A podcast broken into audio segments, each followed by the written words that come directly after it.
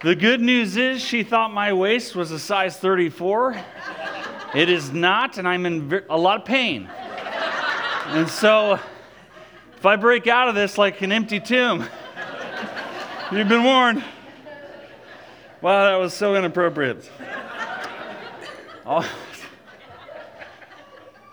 Sometimes it just comes out. Okay. All right, let's recover. May the peace of Christ be with you.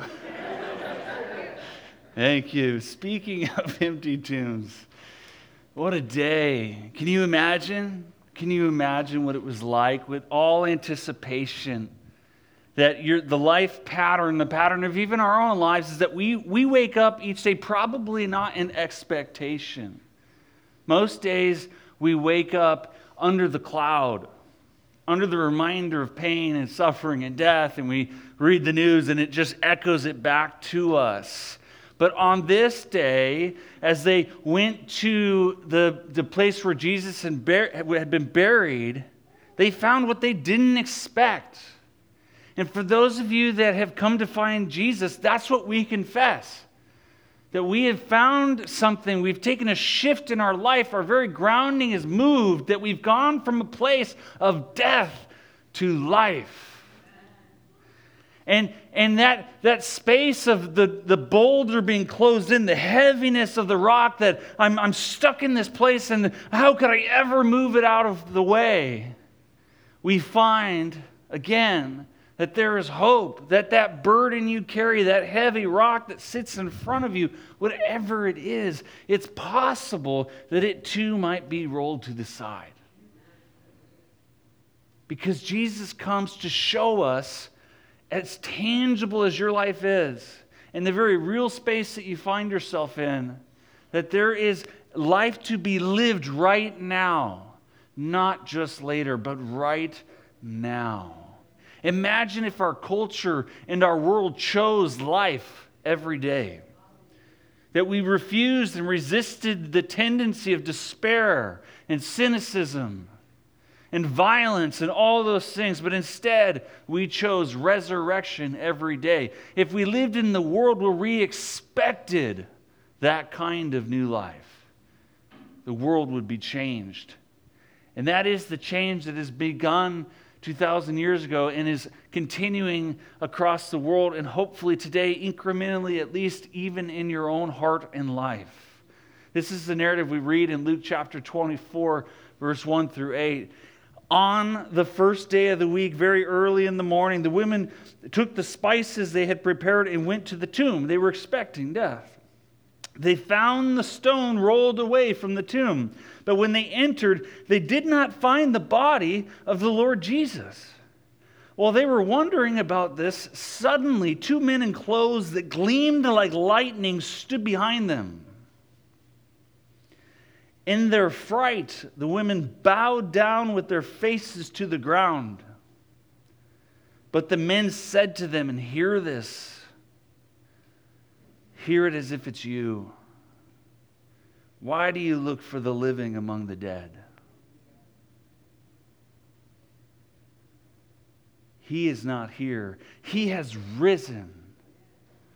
Remember how he told you while he was still with you in Galilee? The Son of Man must be delivered over to the hands of sinners, be crucified, but on the third day be raised again.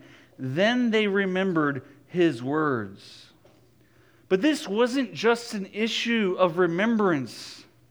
This, was, this is an issue for so many of us of lostness, of, of living in the wrong narrative you see, they go to the wrong place to find what isn't there. They go to a space looking for the dead and looking, excuse me, looking for Jesus' dead body, but Jesus is nowhere to be found. And it beckons that same question of where is it that you are seeking and searching for life? Is it amongst the dead? Or is it in the world of resurrection? Where is it that you find yourself? I can relate personally. I've spent years of my life, my early 20s, searching for the living among the dead. And by that, I don't just mean hanging out with sinners. although I did some of that too. I mean that I was living in a land looking for something that wasn't there. Wasn't that long ago, 12 years ago, I was in the prime of my young adulthood, accomplished musician, traveler, and all around strapping young lad. At least that's what I thought about myself. But my wife was a bit of a skeptic. She wasn't my wife at that time. She didn't share the same narrative of me that I shared of myself. You see, I loved the thrill of life. I was looking for meaning in everything. I was dissatisfied with the Sunday school answers and all the things I'd been bumping into. So I just kept searching out there for more and more and more. And the more I thought I would have, the more I realized I hadn't. My image of who I was seeker, strong, young was beginning to fade. And of course, when I finally did get around to asking my wife if she would go on a date with me, to my surprise, she said a two letter word. She said no. Well, how could that be? How could she say no to me? See, she realized that maybe more than a seeker, I was actually maybe was a bit of a sinner. My reputation had begun to grow. The trail I was leaving behind me was hard to cover. She was too wise and too smart to know that good looks weren't enough.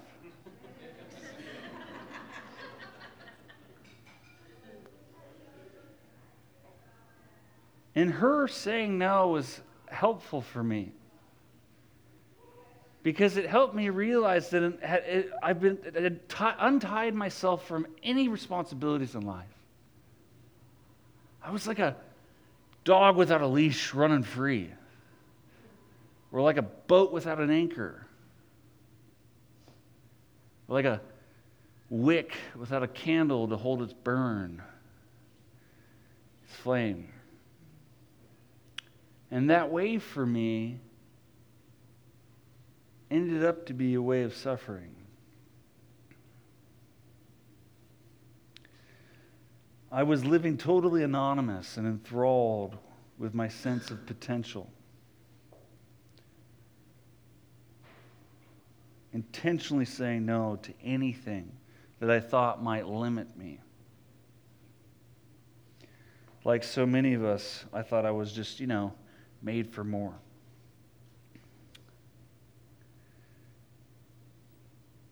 But that more continued to reveal itself as futile. In some way, the soaring kite that I thought I'd become needed a string attached to it. I needed a grounding. I needed to be connected to something beyond my own means. And no, that wasn't my wife that I needed, although I do need her. I needed something that, as far as I can tell, only Jesus has ever offered. And that's the shift, by the way, from Lent to Easter. In Lent, we learn to detach ourselves from death, from the things that are dragging us down, and to reconnect ourselves and our dependency on the person of the resurrected Jesus. We exchange the dead for the living. Jesus echoes this over and over again. One point in the book of John, verse 10, he says this, chapter 10, verse 10, he says, The thief comes only to steal and kill and destroy, but I have come that they may have life and have it to the full. And there it is. Jesus is telling us, he's speaking to us here that there is, there is an offering out there for you, but that offering doesn't actually give you something, it takes from you. it destroys you, it will kill you if you continue to partake in it. But Jesus says, Hey, I have come to give life and to give it to the full. This is why in, in, in Easter we move from fasting to feasting by tethering ourselves to Jesus, the one who in resurrection can point us to the more while still holding us to solid ground. And, and, and this, of course, is even witnessed in his own body that he is, he is both human, he is flesh in this reality, and yet he is resurrected. He's eternal. Death is gone from his being. And so on Easter, we don't just celebrate the resurrection of Jesus, because for Jesus, the whole reason he went to where he went was so that he, with all of us, might celebrate that not just that he has been resurrected from the dead, but that every single one of us here is beginning to move from the old to the new, from dead to alive from unanchored to anchored. That is what Easter is about. It's the transformation from not living to really living here and now.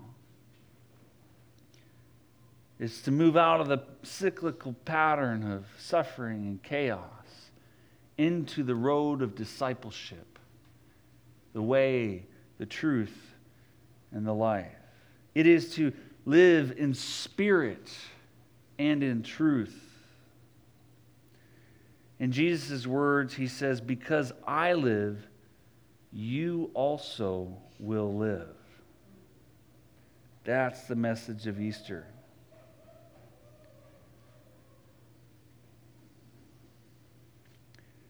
Through Jesus' resurrection, we now have a life to live. We can be a people of hope, not a culture of despair. We can be a people of life, not a people of death.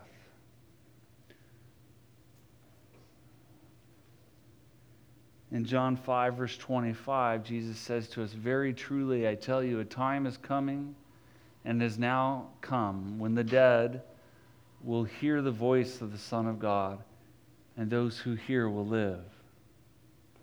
This morning, I want to invite you to respond to the voice of God, to the echo in your heart, to noticing that the longing you have might not even be your own longing, it might be the longing of God in you, inviting you to awaken from the dead, inviting you to leave the wandering of the tombs and step into the living of new life. So, why do you look for the living among the dead?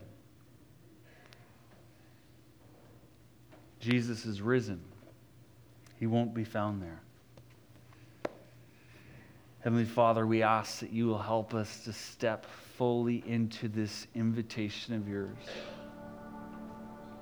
We ask that you would enable our no's to become yes this morning, that you would shift the, the boulder in front of our heart, roll it aside so that we might stand and worship in life, and so that we might leave this place uh, resounding in newness. And may we pick it up again every day by saying, Yes to you, the resurrected one who offers his peace and his life. God, help us to break from the chains of despair, to break from the chains of suffering, and to exchange it for the good life that you offer us, Christ, that's available even in our pain. that's available even in our moments of suffering. Christ, the risen one, to you be the glory. Amen.